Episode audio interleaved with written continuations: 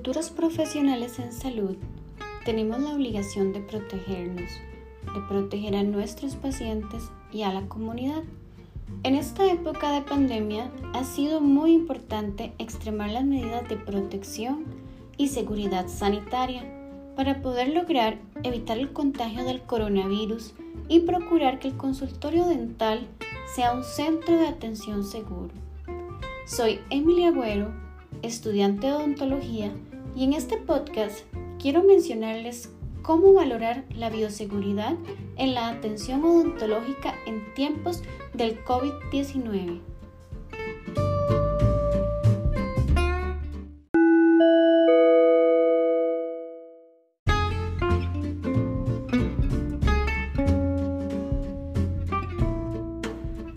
Las normas básicas que debe de seguir el odontólogo para garantizar esa protección son conocidas como bioseguridad,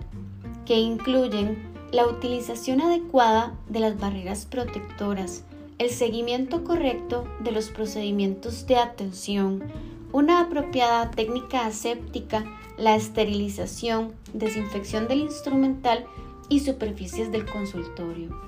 ya que el área a manipular por el profesional es de alto riesgo de contagio. Por lo tanto, es necesario conocer las características del virus, como la estructura viral, la vía de transmisión, la tasa de transmisión, la capacidad infectiva, su carga viral, el tiempo de supervivencia, para poder así hacer frente en la atención del día a día.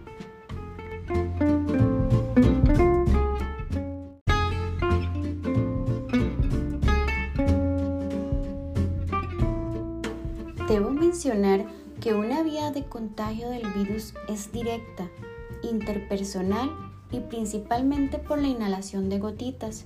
y la otra es indirecta, se da por el contacto con superficies contaminadas, y el consultorio dental, a diferencia de otros centros de atención médica, posee la particularidad que muchos de los instrumentos que se utilizan generan aerosoles de provenientes principalmente de la cavidad oral del paciente, los cuales quedan suspendidos diversos virus y bacterias. Estos posteriormente quedan depositados en las superficies de la silla dental y alrededores, lo que nos da un panorama sobre en dónde se debe de enfrentar el contagio. Dada esta característica, el profesional en odontología está capacitado en el control de infecciones y es parte de su compromiso garantizar el correcto manejo de los protocolos de bioseguridad.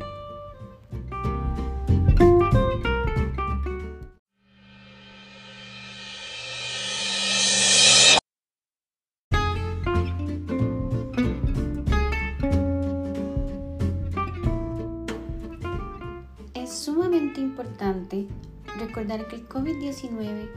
ha demostrado ser un virus de fácil propagación, que tiene una permanencia de tiempo bastante larga sobre superficies y que por tanto es necesario el uso de protección, principalmente en nariz, ojos y boca, pero que se requiere de una adecuada asepsia en manos y superficies para poder lograr evitar el contagio.